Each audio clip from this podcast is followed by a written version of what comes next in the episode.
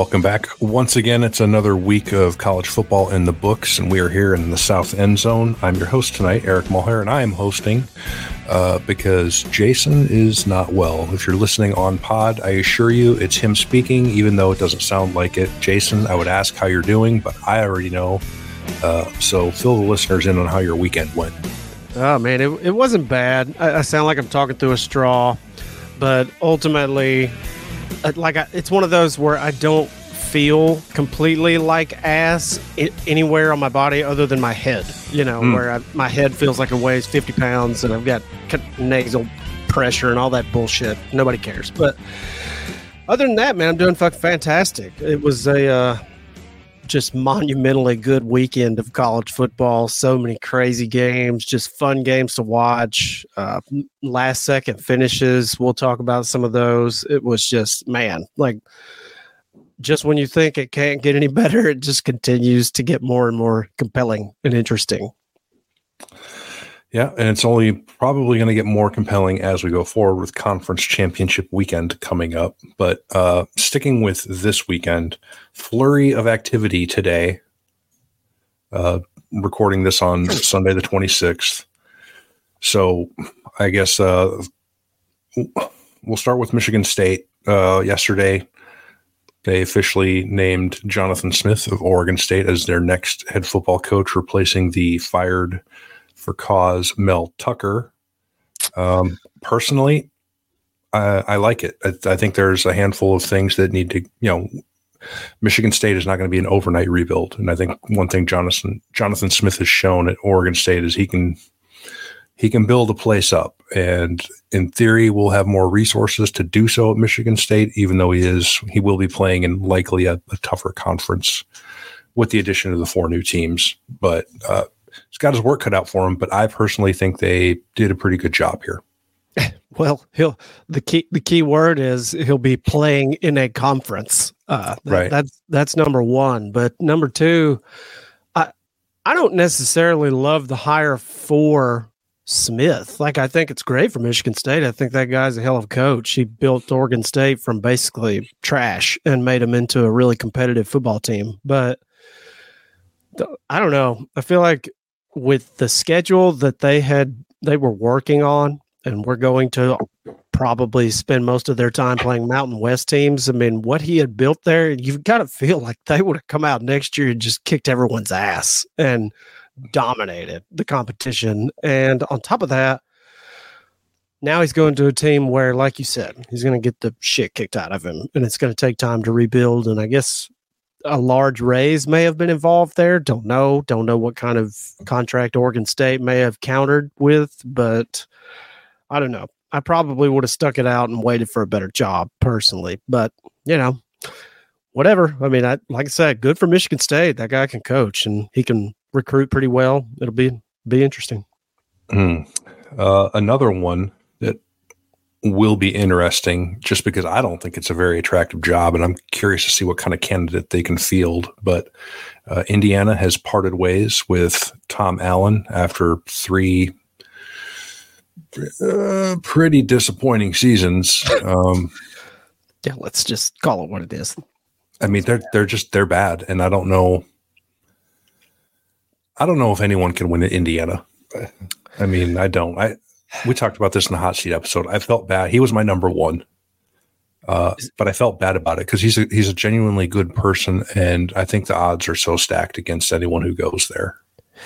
Yeah, I mean, he's a player's coach. Like the players like him. You know, they they buy into what he's trying to do, but ultimately they just don't have the resources to get the kind of talent. You know, they're another one of those teams where NIL just completely works against them and transfer portal as well. So if I'm Indiana, I'd probably try to go the Lance Leipold, Kalen DeBoer route and try to get like an FCS superstar, you know, coach or up and coming guy who just won a title or something of that nature, who's looking for a big pay raise and just like Indiana is willing to take the check and take the L's, you know. Mhm. But who might could build it into something because I mean, if you can win at Kansas, there's nothing that says you can't win at Indiana. Right. True. Least, I just it, Leipolds don't grow on trees. I you know No, they don't.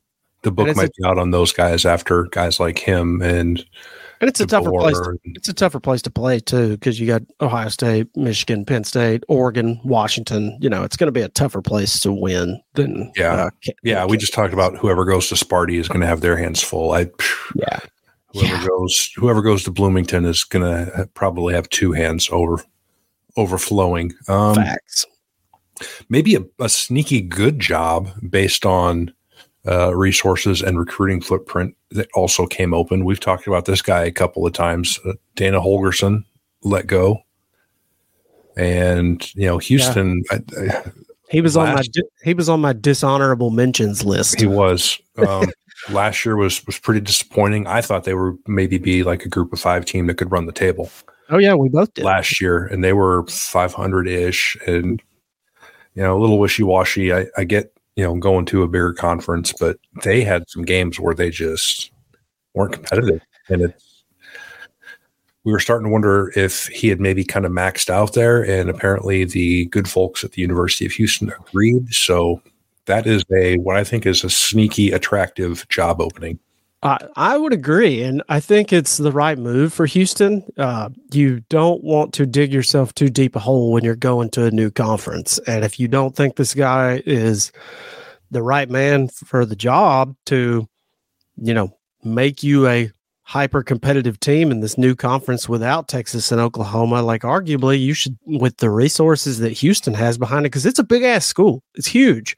And you uh-huh. know, they're a juggernaut in basketball. So, that's the mindset that they have down there. They want to win, regardless of what conference they're in. So if you don't think Holgorsen can compete to win the conference year in and year out, you got to get rid of him and find somebody who can. Yeah, I'm, I'd be curious to see who who they end up with. Um, another school in Texas had quite a roller coaster weekend. Oh. Um, so all available indications are that Texas A&M is set to hire Duke head coach Mike Elko. Uh, we'll talk about how they got here in just a moment. But for now, uh, Mike Elko to Duke. Initial thought. uh, not to Duke, to to A and M from A and M. Well, he's an A and M guy. You know, he was there before. He was their DC. So, uh, and we'll touch more on this in a minute. I, I guess I was more surprised at the outrage that was coming from A and M fans yesterday. Yeah. Than I than I was at the love affair seemingly of getting Mike Elko. I, I don't know, you know what the real difference in those two would be. Like I, they're both really good. Yeah. With I, I found the the lead up as far as how they arrived at Mike Elko to be far more interesting than the fact that they hired Mike Elko because he was a yes. guy that everyone when they fired Jimbo Fisher was like, hey, here's a guy that they're probably going to call, right? They could probably get him. He'd probably go there. He would be a good fit. All the reasons right. you described. So yeah, the fact that he's there now, not at all surprising. But no, but boy, Saturday night and Sunday morning got awful, awful interesting, and that is because they seem to have had a deal in place with Mark Stoops from Kentucky, who we've talked and, about mul- multiple times on the show. We have both said it, winning seven or eight games a year in Kentucky is capital H hard.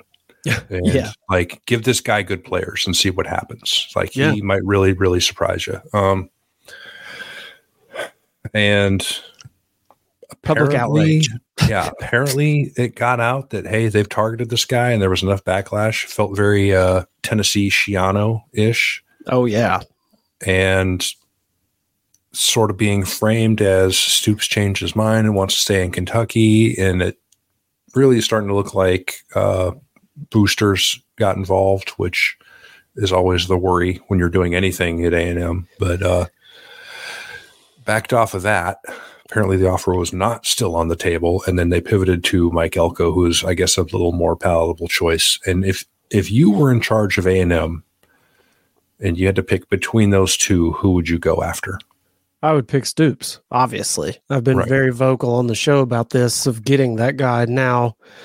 the public backlash and all that, I personally like if I'm running A and M, if I am, uh, God damn, what's his name? Their AD. I just went or Bjork. Yeah, Bjork. If I'm if I'm Ross Bjork, I'm going. I really don't fucking care what you think. Here's the results. This is what you need to look at. Like, you know that that's Yeah. what I would have done, but I guess it doesn't work like that down there. All those Well, it really doesn't because the second you say, you know, I don't care what you think, then then the dollars stop flowing in, yeah, sure, and Um, so it, and that that's a a, good- big part of Mhm. you know how you're going to get that guy to begin with is what you can offer him in terms of you know resources and salary pool and things of that nature. So I guess I I, don't just think they ended up with a bad coach. I just am not convinced that they made the right decision. But well, I, I just don't. I don't understand the public outrage against like Stoops. Uh, I, what, like, what's the problem with him? I don't get well, it. I, I Like, think a lot of people looked and just strictly like pulled up his Wikipedia page or something, and they're like, "Well, okay, this guy wins seven or eight games every year. Like, we just fired a guy and gave him seventy plus million to walk away for winning seven or eight games every year. Like, why would we?" and, and there's no like context surrounding. You know, if you can't win more than eight games a year at A and M with everything available to you, like you're never, it's never going to happen. True.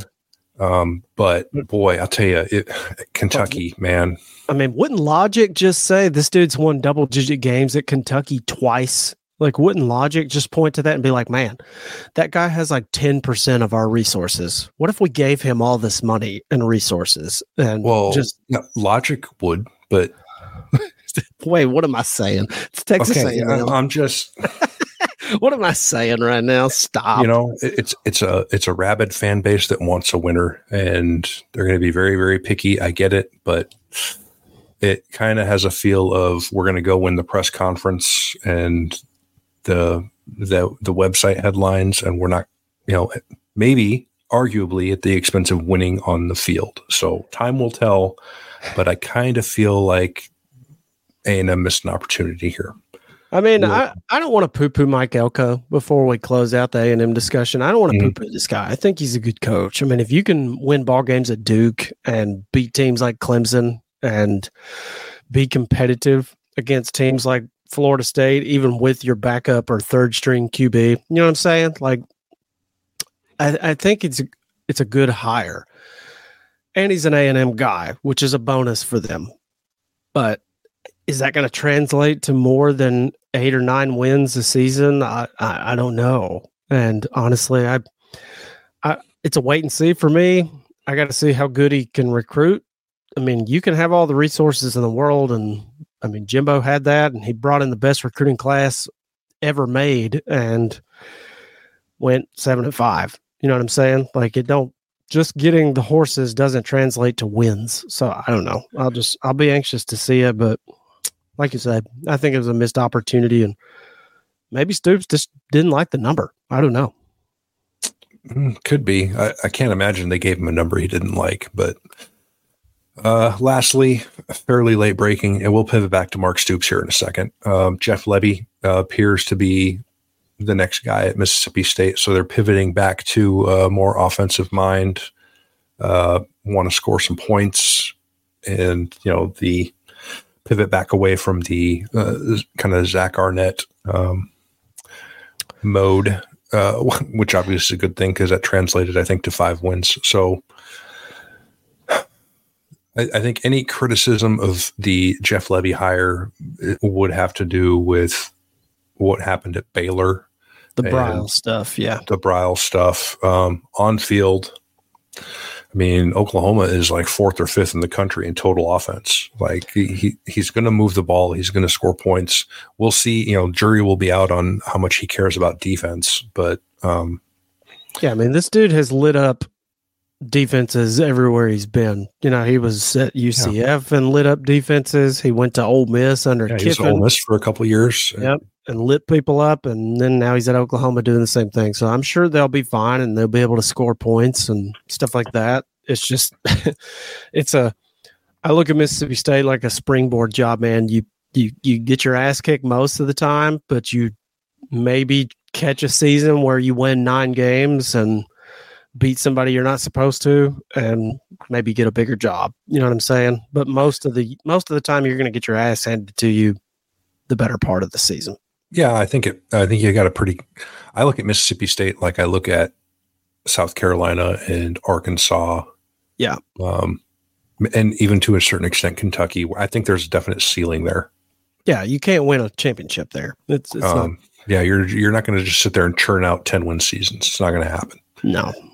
Um, I mean, so, Kiffin, uh, Kiffin is the perfect example of that at the counterpart school at Ole Miss. He can go 10 and 2 pretty much, you know, most of the time 9 and 3, 10 and 2. He'll do that most seasons, but he's not going to win an SEC title and he's not going to win a national title because there's just there's a ceiling in the state of Mississippi. Sorry. Ole Miss hmm. Mississippi mm. State fans don't come at me. It's just it is what it is. Yeah. Um so working back to Stoops, we'll we'll use him as our segue into actually you know what? We ended up on lane kiffin. Let's talk about lane kiffin and mississippi and mississippi state. And we'll start going down my list of absolute trash heap picks this week. Uh, because that was that was the first game of the week the egg bowl that i had uh, that i had to play on and in a in what would become a common theme. Um, missed that one I was on Mississippi State, or I'm sorry, Ole Miss minus 10 and a half.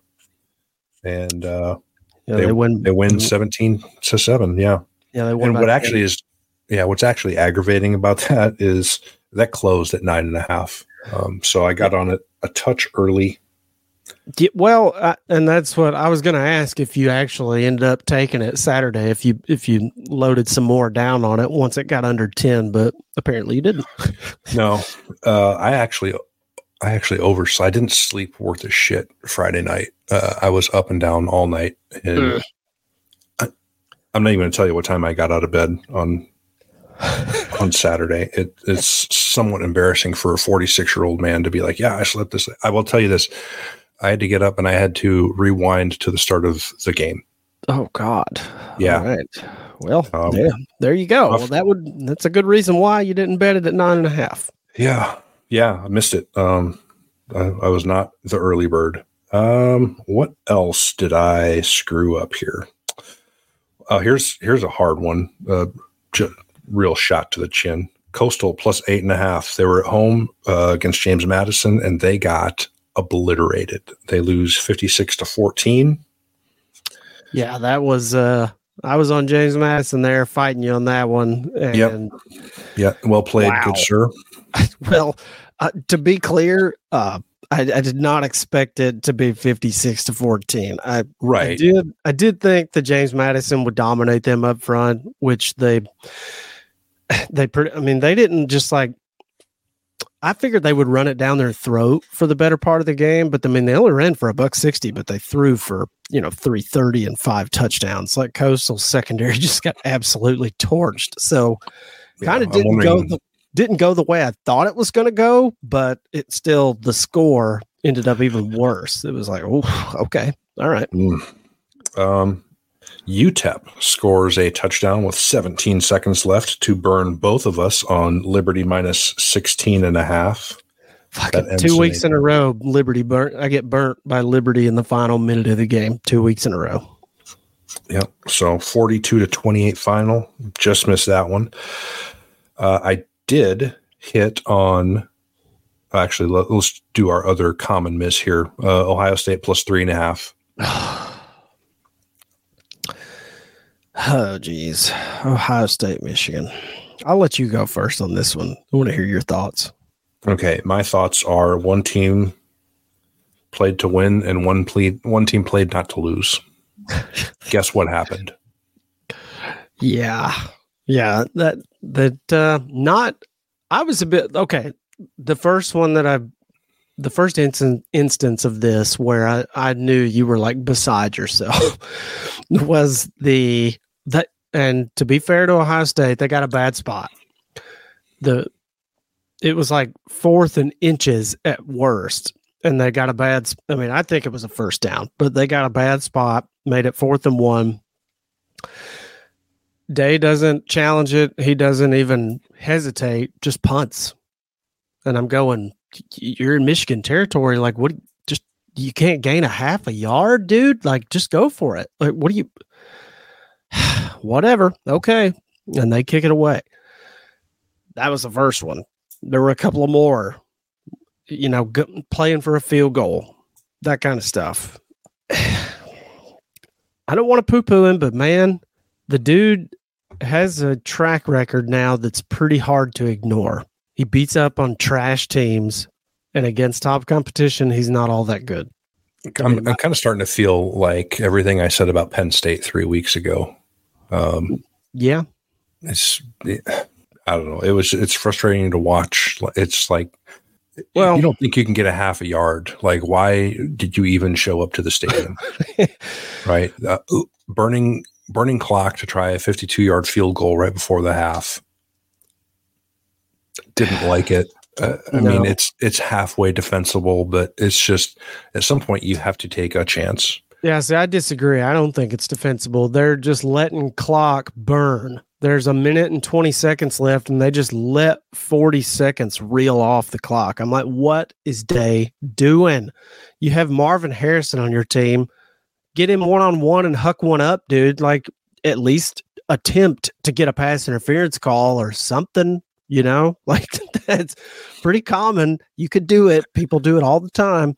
Yeah, running the clock all the way down, I, I sort of get it. You're like, well, if we don't convert on fourth and three, they get the ball at their own 35. They really maybe only need to go 30 or 35 yards before a, you know, reasonable attempted a field goal. You're already trailing, but well, the longest, yeah, but the longest play of the game for Michigan was 34 yards. Mm-hmm. I mean, they, there was no explosive plays on either side. Nobody has any offense. I'm, I'm telling you, like overarching take on, this game for me, and I don't mean to shut you down there.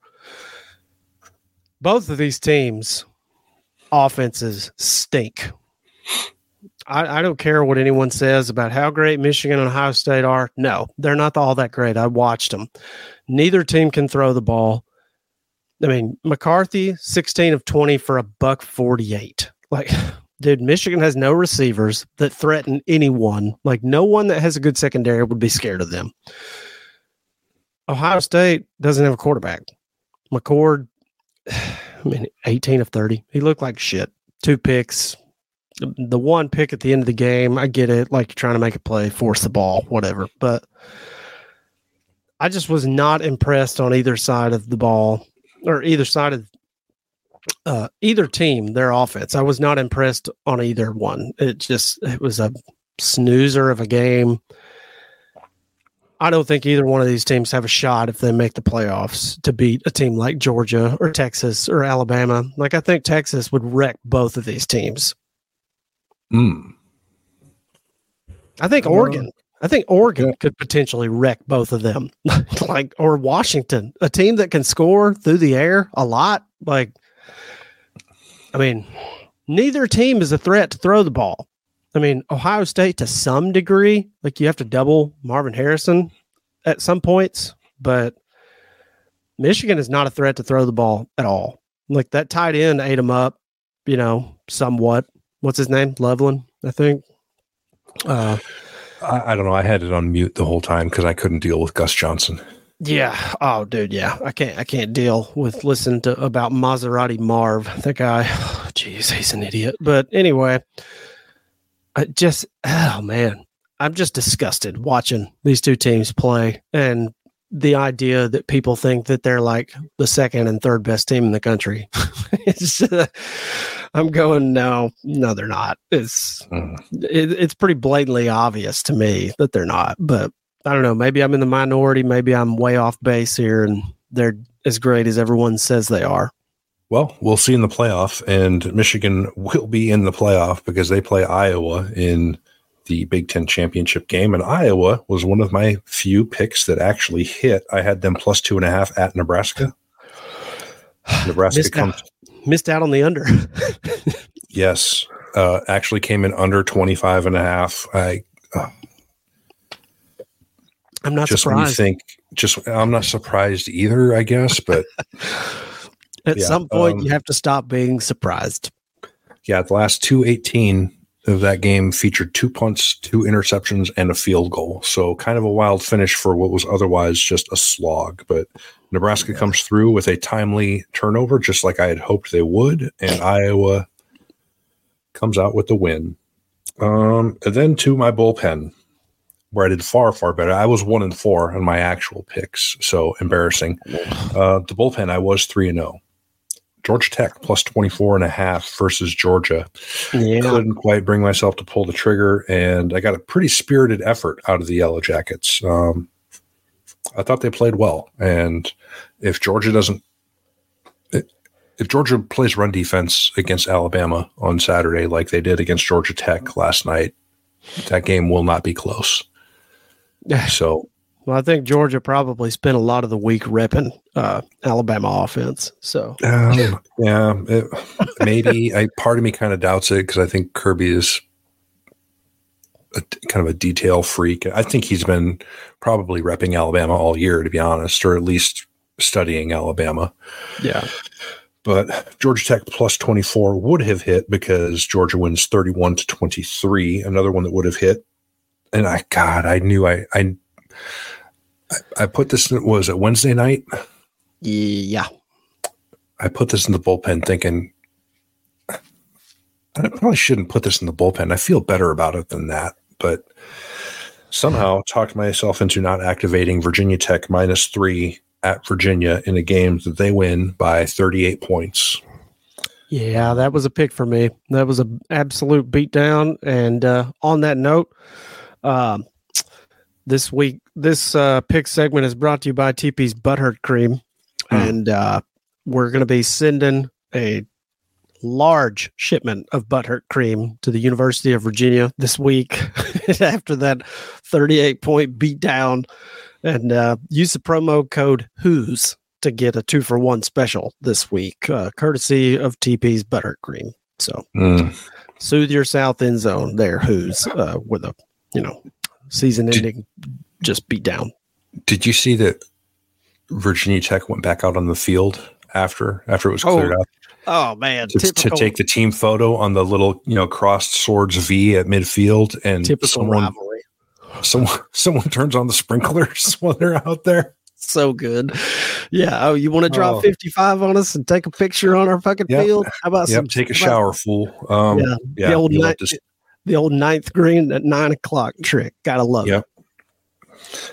Oh, and then to round out my bullpen, my my basket of missed opportunities, Arizona minus 10 and a half at Arizona State would have been some of the easiest money of the year. They win 59 to 23. That game got ugly early and Arizona, man, uh, Jedd Fisch, got to wonder they're going to be able to keep him. That that was my I can't believe like he's not being mentioned for some other jobs. I I just I, am blown away. Like you, you, nine games at Arizona, dude. Like, I mean, coach of the year. Like, hello, anyone? I mean, this yeah. team was an absolute dumpster fire two seasons ago, and they go out and win nine games. I, I don't know. I'm just, it's mind blowing to me. Mm. So moving on to yours, we already talked about Ohio State, James Madison, Virginia Tech, and Liberty. You yep. also had uh, Kentucky plus seven and a half at Louisville. They win. I don't have the score. I think they won by a touchdown. They won 38 to 31. Yeah. Yep. They they sealed the deal late. It was tied 31 31, and they uh, punched one in late, sealed the deal, and uh, should have mm. took them on the money line. Stoops yep. gets the seventh win, gets another year extension on his contract, gets a raise, and uh, may have got another race uh, given all the other stuff we talked about. So uh, they've dominated the series, and they I think they've won five in a row now against Louisville. So the streak continues. Yeah. Not not surprising in any way. You know, Louisville, I've said all year long, and I thought they were kind of suspect and they weren't that good. They're a product of a crap a trash conference and a trash schedule. And I think they got exposed a little bit against Kentucky. Mm. Uh, another guy who has sort of exceeded out expectations out west, in addition to Jedd Fisch, is Barry Odom at UNLV. Now, you had them minus two and a half at home against San Jose State. They actually lose yeah. 37 to 31, yeah. surprisingly. So, Barry um, Odom. Mariota may be another one that might, might. Be, uh, might be on his on the move. I don't know. He might be packing up his office already at halftime, and that's why they lost. I don't know, but uh, yeah, I, nothing. Just trying to ride a trend there, and it didn't work out. So what are we gonna do? Um, Oklahoma minus nine and a half against TCU. That was a shootout. That Easy 69 money. to 45 final. It was actually wider than that for much of the game. That game was actually happening at the same time as Iowa and Nebraska. And I flipped back and forth a couple of times, and it was almost like watching two different sports. yeah. Oklahoma like, was up like 42 to 17 at halftime. Yeah. Yeah.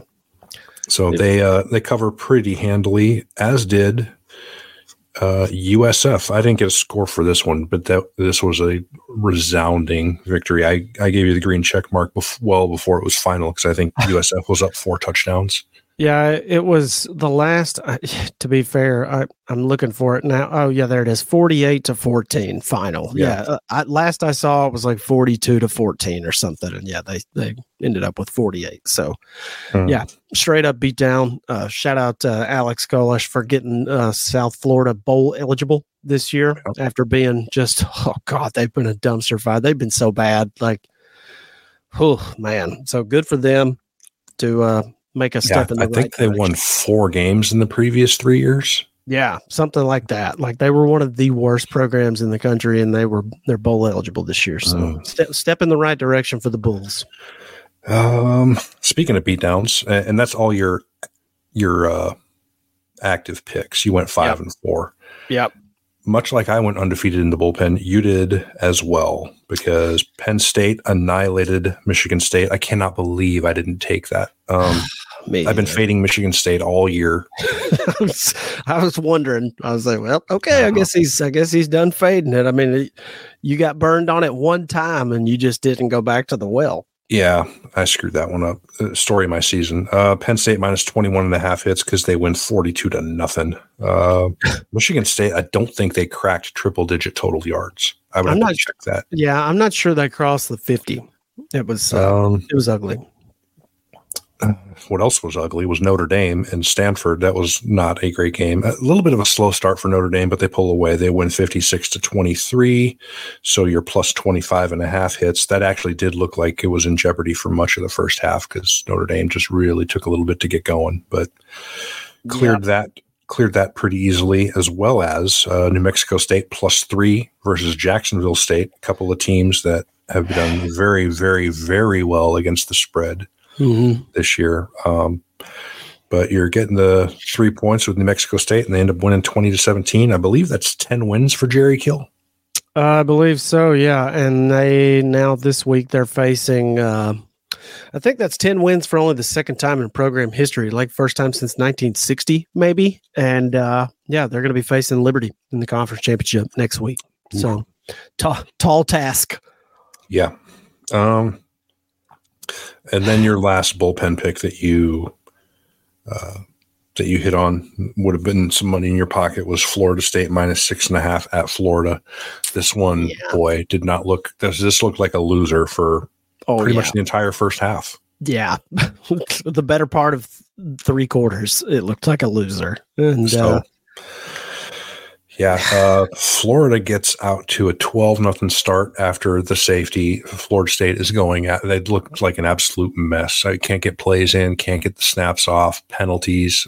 A couple of them are pretty shaky. There was a roughing the passer call on third and goal that was horrible. But uh, yeah, get up twelve nothing, and then they tried a double reverse flea flicker that turned in they they got Florida State pinned deep, forced a punt, and they had the ball, I think, just on Florida State side of the 50. And tried the double reverse flea flicker pass. That turned into intentional grounding. And from there, Florida State outscored them 24 to 3 and really kind of ran away from it uh, with it at the end. Had a slight lead, got a touchdown late to uh,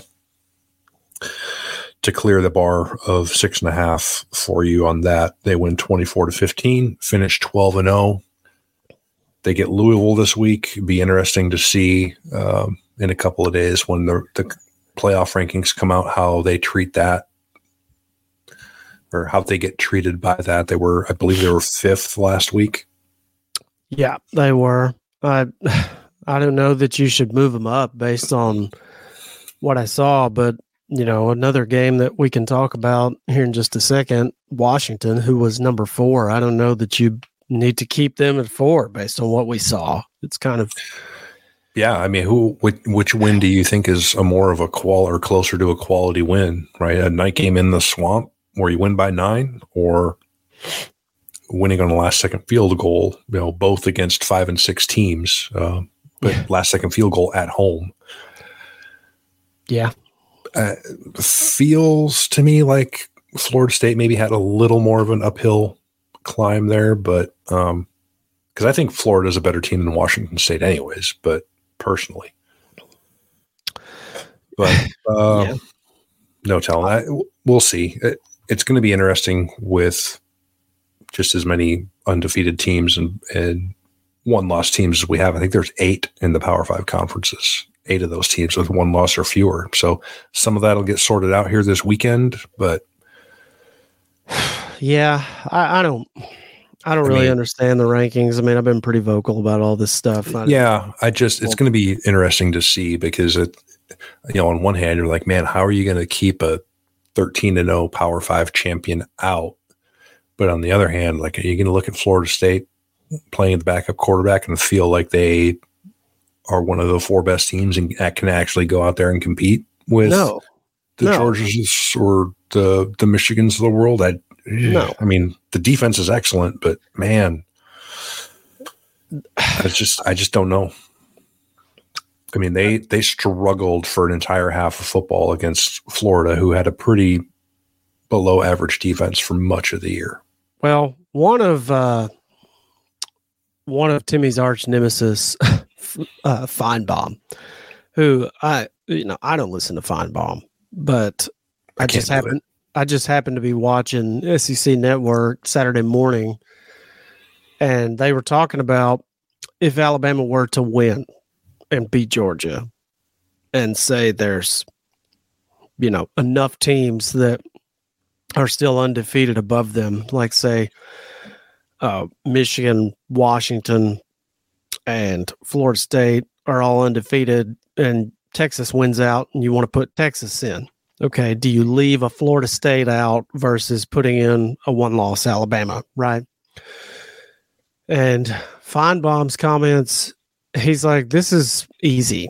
Alabama should go, you know, or Georgia, whoever, but Alabama should go because them versus Texas, like that's an that's a conversation you can have. Okay.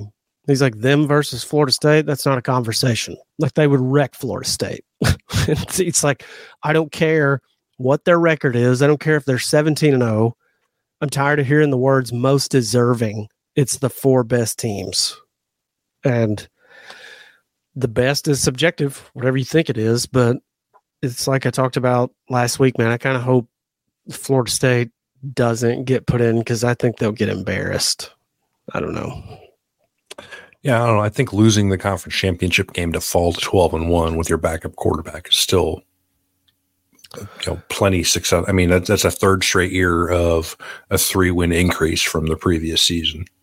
Yeah, I mean, 3 three wins to five to nine to twelve. Um, sure, regular season at least. So, you know, it wouldn't feel like a total failure, but it it might feel like a, you know, kind of a what could have been situation for mm-hmm. Florida State. But uh, yeah, I mean, I think they're I think they're a good team overall, but I just don't.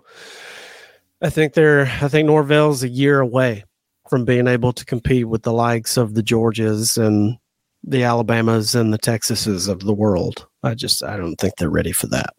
Mm. Well, it might be two years away then because they're losing a shit ton of people uh, from this season. So it'll be a mostly new cast of characters next year. So we'll we'll see what he can do. My guess is he'll probably fill some spots quite capably through the transfer portal, like he has done his entire time there. But yeah, that is all of the picks. So I don't have the final year tally. I know that you smoked me, but I finish uh, one and four this week, three and zero oh in the bullpen You uh, again, you went five and four and then four and zero in the bullpen. So Yep. I finished for the year total 44 and 44. I'm Mm. dead nuts on 500 and I finished 18 and 14 in the bullpen. So, had I have taken all of the ones I liked, I would have finished plus 4 on the season. So, all right. Well, speaking of competitions, you won. Win totals are now finalized. oh man. so can't- I mean, we're at. 40 minutes. Yeah, we can kind of rehash these quick. Oh Um, yeah. Pac 12, you went six and six. Ugh. I got my teeth kicked in. I went three and nine.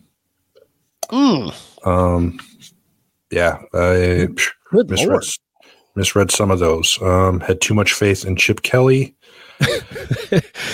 Not enough I took- faith. I think I took the over on them too, though, didn't I? Or did I not? No, you took under eight and a half.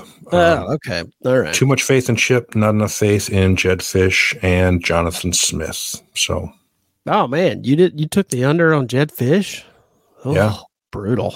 Yeah, Yeah. I took the over on them boys. mm, yeah, I screwed that up. Uh, I did do better in the Pac-12 though. Uh, things are looking up. I'm sorry, Big 12. Ah. Big 12, you went eight and six. I went 10 and four. Ooh. So solid, uh, solid effort from us there. Um, the only ones we both missed were West Virginia. They got bowl eligible. Yeah, we both had Neal Brown on our hot seat list. Yeah, we both thought TCU could get to eight wins. I actually knew that was burned by week two. I Oh yeah, when I these guys are bad. yeah when I watched them play Colorado, I was Yeah, like, no chance. yeah, it's over. Um, and we and we had a lot of uh, kind of uh, those were the only two that we both missed. We both hit on Oklahoma State over, Kansas over, Kansas State over, Texas over, and Houston under. And then we kind of split the rest of. I had a, actually I had a slight lead in the rest of the ones we disagreed on. okay. ACC, you went seven and eight. Uh, that include that includes Notre Dame, and I Oh, went man. I went nine and six. So Boston College surprised us. North Carolina and Clemson were disappointing. Uh, no shock there. Should have seen that coming. Pitt was bad. Uh, we thought they would get to seven wins. They were Yeah, like they're, they were bad. They Yeah. didn't come I- I close. don't that was weird, man. I, I didn't see that one coming. Like before the season, I was thinking like six and a half. That's it. Like yeah, uh, we thought e- easy we- over. No. w- we thought Duke would take a step back with a harder schedule this year. We thought their 2022 season was a little bit of smoke and mirrors because they missed a lot of the good teams. Not the case. Uh, they both, or they went over six and a half and burned both of us.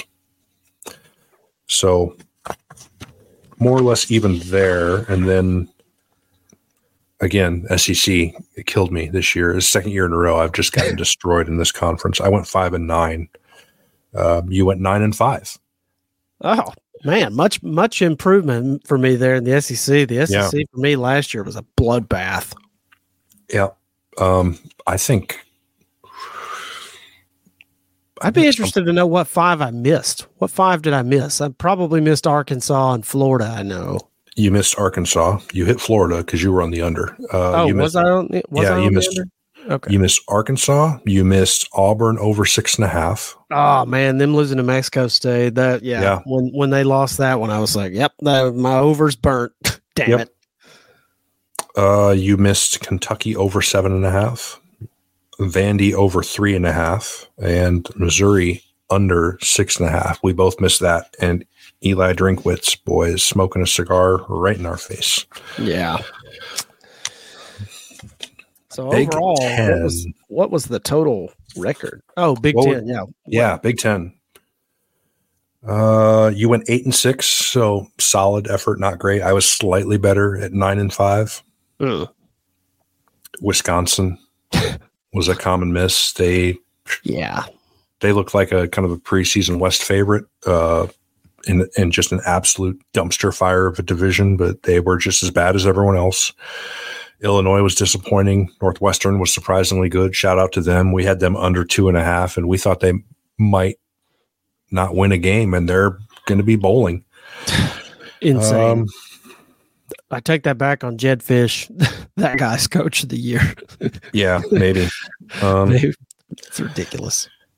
You know who's not is Mike Locksley. He does not get my coach of the year vote because they did not go over seven and a half. And we both missed on Ohio State. We thought they would have a rougher year than they did. They go 11 and one. So they hit over 10 and a half. And we hit everything else um, because we had everything else was the same except for Iowa. I thought they would get to nine and they actually got to 10, however, improbably. That's actually, I think that's the worst thing that could have happened for Iowa is winning 10 games because if, if they'd have gone out and gone five and seven in that shit heap of a division, they might have actually pulled the trigger on moving on from the coach. But now it's like, oh, who are they're going to hire for OC? It's like, well, does it matter as long as Kirk Ferentz is the head coach? I don't think it does. Well, he's got a massive buyout. They're not going to pay it. They'll just they're they're they don't care about winning championships there. They just they'll just continue to go eight and four and score twenty yeah. points a game for yeah. Mm, they don't care. They want that hundred million dollar check, man. That's it. That's too bad because they they could be so much more.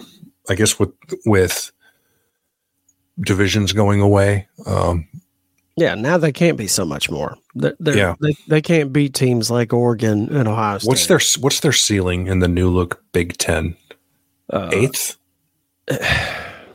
They're not better than. I mean, they're any given year they might be able to beat somebody like Washington, but with what Oregon is doing eh, with NIL and recruiting, I don't see them being able to beat a team like Oregon anytime soon. That I'm they can't beat Penn State, Michigan, or Ohio State ever. So best case scenario, I would say fifth. You know, like Oregon, and then the top three from the East. I would say. Uh, I'm not going to say that they couldn't they couldn't beat USC because, I mean my my nephew's uh, 8U flag football team could score on USC's defense. So, mm-hmm. yeah, but that also assumes no one else gets better, like a Wisconsin or a Nebraska. Whatever happens, give the NCAA, College Football Playoff Committee, whoever's in charge of putting teams in bowl games, give the people what they want and put USC and Iowa in a bowl game against each other please, for the love of God, I want to see it. I want to see Iowa score 30 points. I want to see it. Can they score on, on someone other than Western Michigan or whoever yes, they garbage yeah. timed me to death with a week two? Yeah, I mean, can you imagine? Like USC has to go against a good defense, and Iowa's trash offense has to try to score against USC's trash defense. It's like the mm. perfect mm. matchup. I, I don't even know what the spread would be, but Sometimes I wonder what USC's offense versus USC's defense looks like in practice. Oh God, yeah, three play drives. All right, run it again. Or even like Iowa's offense versus Iowa's defense in practice. Does the ball just stay at the fifty for three hours? It's a good question. I don't know. All right. Yeah. Well, that's the win totals. Final standings. Uh, you went 38 and 31. I was right right behind you at 36 and 33. So Not we were bad. we were more right than wrong. I don't think I would have covered the juice. Uh, and I think you would have. Yeah, barely. Yeah. I mean, if you're if you're assuming everything is minus 110, I think you got to hit something like 54% to to break even. Yeah. I, I, don't think I was there. What's what's 36 into 69? Let me pull up uh Yeah, you gotta if you want to be in the green, you need to be somewhere around fifty seven percent uh to to be in the green there. Uh, yeah, I was I was at fifty two, so I would have I've lost a touch. Yeah, it's not too bad, but uh, I mean, for the year, I finished forty four and forty four in picks. I mean, I lost money, so yeah, it, it is what it is. Well, that's why Vegas has all those nice fancy buildings. Um, oh yeah, but and I think that covers us for the week, unless we want to do any reckless speculation on more firings coming. Well, the only game that we didn't talk about is the Iron mm. Bowl. Yeah, you know what? We we, we had that we, on the list to talk about, and I skipped right past it and went to win yeah, Well, there's a few games I think we needed to touch on uh, because what what I want to do is discuss conference championships, and uh, the, you know we know the matchups now; they are what they are. So, uh, looking towards the conference championship game, how much of this Iron Bowl did you watch? Parts of the second quarter, the first half of the third quarter, and then like the last four minutes. Okay. I, I, had to make a run to Walmart for a screen protector. If you've got a 13 year old boy who needs a new screen protector on his phone, that's not a wait till tomorrow thing. No. okay. So for the Iron Bowl, I'll say this it was uh, very clear that Auburn did not practice for New Mexico State last week. They were practicing for Alabama. And so Auburn played pretty well for most of the game they were able to find success running the ball.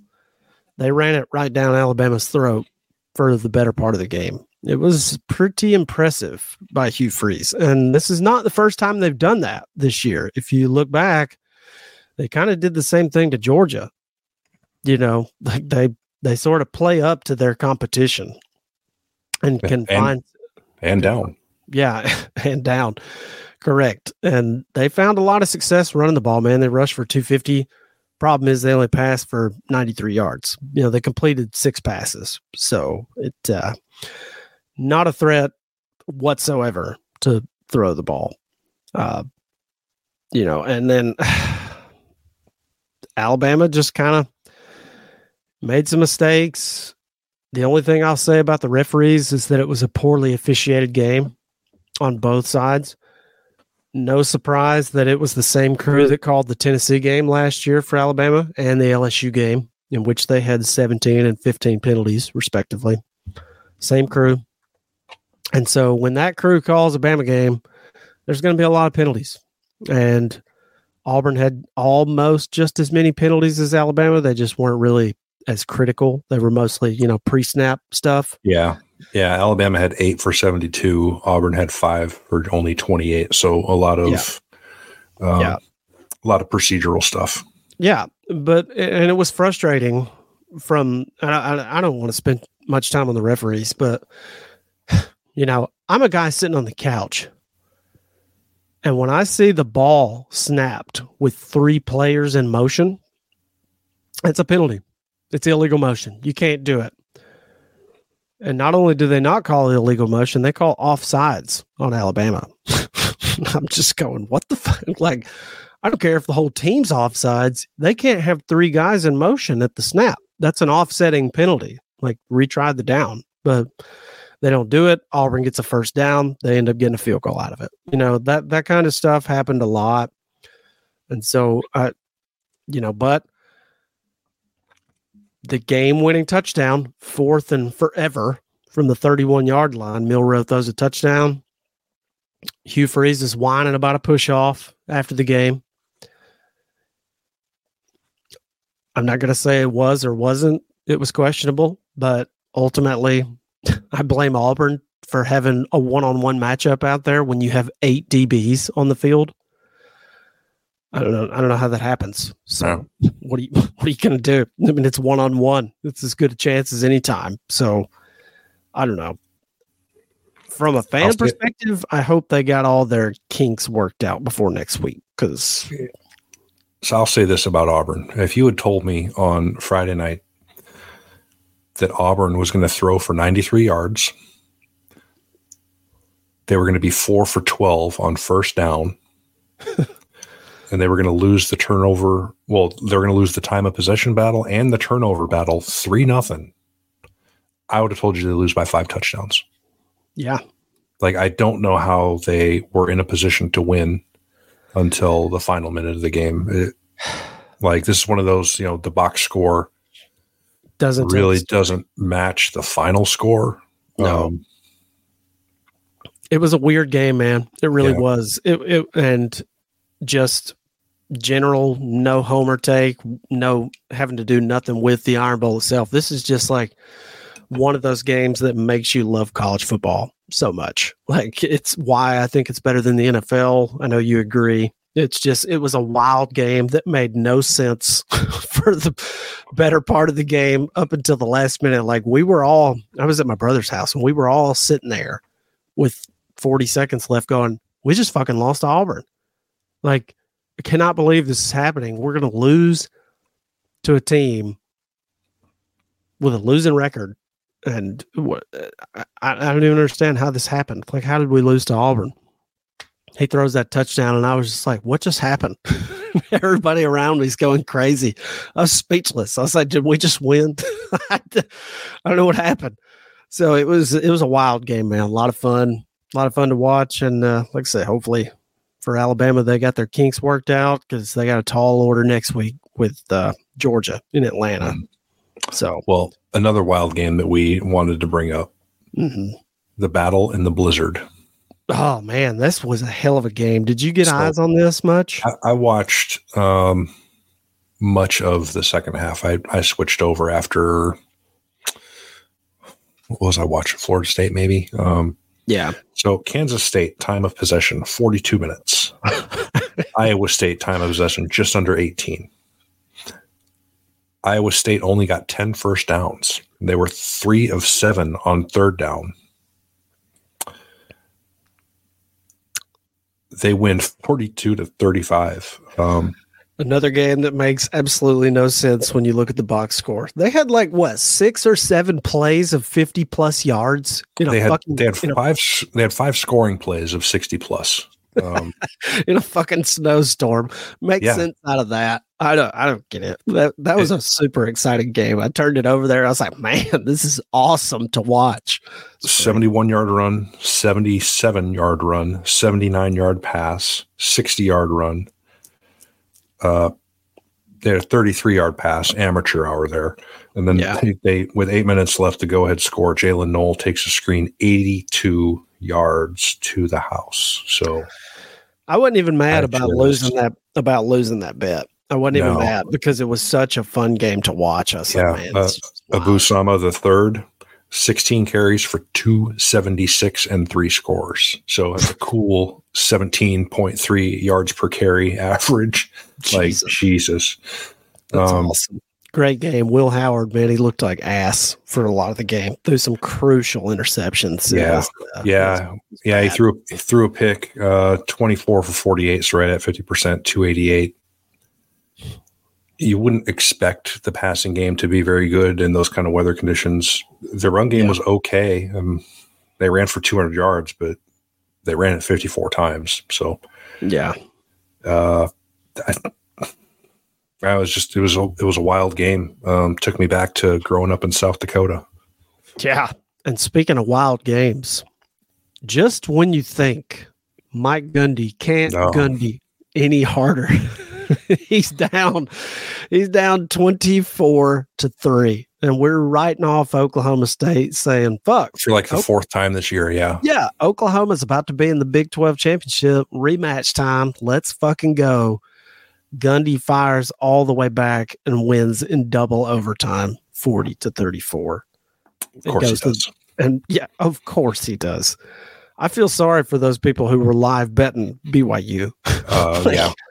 I don't because if you put money on a Mike Gundy game, you do so at your own risk. And that's true. But man, yeah, what a game! They, uh, I, I only watched maybe in total two quarters of this game, and this is one of those where it, it's like the tale of two teams. You know, like Oklahoma, they were down twenty four to six at halftime, and they just God, they threw all over BYU in the second half. Uh, they, they outgained them over 150 yards. I mean, it was just Ollie Gordon goes for five fucking rushing touchdowns in the game. Yeah, 34 to 166, five scores. That's yeah. Not it's one of those I didn't I didn't watch, and I kind of wish I'd. I wish I had TiVoed it or something. And I could have watched it. Um, That's what YouTube's morning, for. That's yeah. what YouTube's for, my friend. You can watch the whole yep. thing on YouTube. But uh, yeah. yeah, trailing yeah. 24-13 entering the fourth quarter. Get a couple scores. BYU kicks a field goal, a 48 yarder as time expires to send it to overtime. And they get the two yard run. uh, from Ollie Gordon in the second overtime and a stop on defense. So wild one. And we'll we'll see. We'll see if he's got more tricks up his sleeve against Texas. They they missed them in the regular season, but nothing's off the table.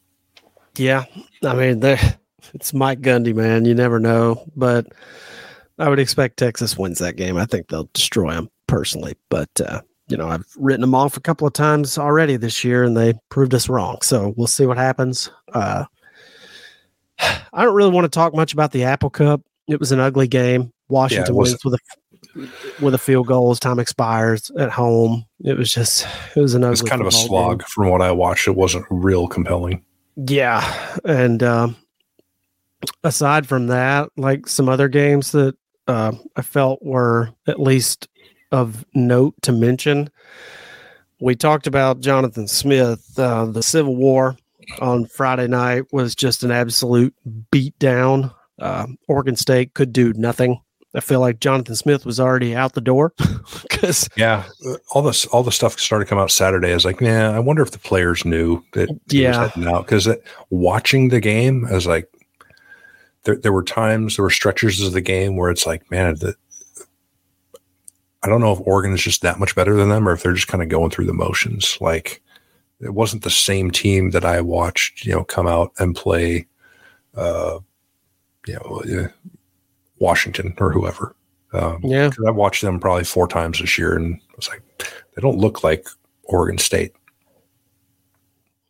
Yeah, no, it was a it was a beat down. So, you know, kudos to Oregon. They can go and avenge their only loss next week. But uh, other than that, man, no real super compelling matchups. The only ones I guess that had any kind of uh, conference title or uh, conference title implications we've already kind of talked about. Clemson did close out their season with a win over Beamer Ball. That was, uh, you know, good for Clemson to not choke that one off and finish with with five losses. But uh, I don't know. They're they're going to have to figure some shit out next season. Shane Beamer, another tough season. I think he's doing yeah. a good job, man. But uh, just the schedule is murder. I mean, am I am I way off there? No, I I think them Auburn and Florida because of out of conference matchups. Um, not as much Auburn, but uh, this year, anyways. But yeah, Florida and South Carolina always seem, based on out of conference, to end up in like among the five hardest schedules. Um, you know, in the you know, UNC not a bad team. Uh, South Carolina played them week one. Get Clemson at the end of the year. Then they have all the usual suspects, right? Tennessee, Georgia, and so on. So, um, well, you know, Clemson bounces back four straight wins ever since Tyler from Spartanburg uh, aired his grievances. Indeed. So. Yeah. And uh, speaking of airing of grievances, anybody who's got grievances about Lance Leipold needs to shut the fuck up because uh, 49 to 16 over Cincy, they finished with eight wins.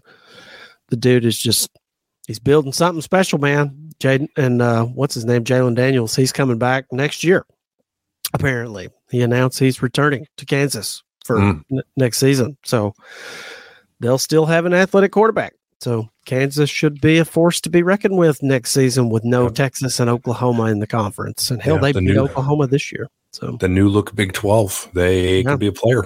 They could be a player. That's it's really crazy to think about. But next year, like Kansas could be in position to fucking win that thing. Like it's going to be pretty wild to see what their win total is coming into the season. I don't know what their schedule looks like, but another sneaky team that uh, had a lot better season than I thought they were going to have. Man, is NC State finished mm-hmm. nine and three, just yeah. wrecked North Carolina. I mean, the, they only won by nineteen, but dude, like it was a beatdown. This game was ugly. they wrecked Mack Brown's team. This is a blowout city. So yeah, how many did they win? to end the year. I want to say they won like their last five. Let me see here. Uh, they were oh god, this stupid app. Uh looks like they okay, there it is. They won one, two, three, four, five in a row, yeah. Lost to Duke. So yeah, they won six out of their last seven. Yeah. So, yeah, losses to Notre Dame, Louisville, and Duke. Yeah. So, could be a worse season. I did not expect them to win nine games this year with that schedule that they had. Nope. But, you know, what are you going to do? I didn't expect Clemson to be bad. I expected, you know, Notre Dame to go down and thump them, but, you know, what are you going to do? So, looking forward to next week, man. We got conference titles on the docket. Uh, yep. Early early thoughts on that? I know we'll get more t- into it on the picks, but uh, we'll talk about Oregon, Washington, Oklahoma State, Texas, and Georgia, Alabama for sure. But uh, early thoughts, since you're a Florida State guy, Florida State, Louisville. Early thoughts. There? I don't really have any. I don't really have any thoughts yet. Um, Florida State's a three and a half point favorite. Looks like really. Yeah, three and a hook, man. So that uh, could be could be quite interesting. Would you like to yeah. know how how big of an underdog Iowa is to Michigan? It starts with a two, I'm pretty sure. Yeah, 23. 23 point underdog. Fucking Big Ten is so weak, man. I hate the Big Ten. It's trash. Yeah, I, I think in that I the under is going to be tempting in the ACC championship game. I will say that, whatever it is. 51 yeah, that's going to be really tempting, but time will tell. Yeah. We'll see. We'll we'll get more into that uh Tuesday, Wednesday, somewhere in yeah. there. I mean, yeah, probably Tuesday. on your travel schedule. Yeah, it depends. I don't know if I'm traveling this week or not. So see what happens. But yeah, you got New Mexico State Liberty coming up, and the MAC. You've got uh, Miami, Ohio, and Toledo. Toledo, uh, eleven and one. Toledo. Indeed, and uh, you got Boise State out in the Mountain West, facing off yep. against Barry Odom, UNLV, taking them to the conference title. so good for Barry Odom. And uh, sneaky good game here. Uh, SMU and Tulane. That's going to be a high scoring affair. I don't think 50 yep. and a half is enough. I, think, I, think, that's going to be a, a high scoring affair. And speaking of high scoring affairs, you got App State and Troy, 51 and a half. I don't think that's enough either. Could I be. I think a, that's plenty. Yeah. Troy has a superb defense. Mm. Well, we'll see what happens, man. Uh, as far as totals go, Oregon, Washington, 67 and a half. And uh, yeah, that's, I don't know. I feel like Oregon's on a mission, man. But uh, yeah. Texas is a 14 point favorite. Bama is a five point dog in Atlanta currently against Georgia. So I don't know, man. It's going to be super interesting. But uh, yeah, so I finished the year on top in the picks and in the win totals feeling pretty good about myself. But you got a chance to make up some ground here in bowl season coming up.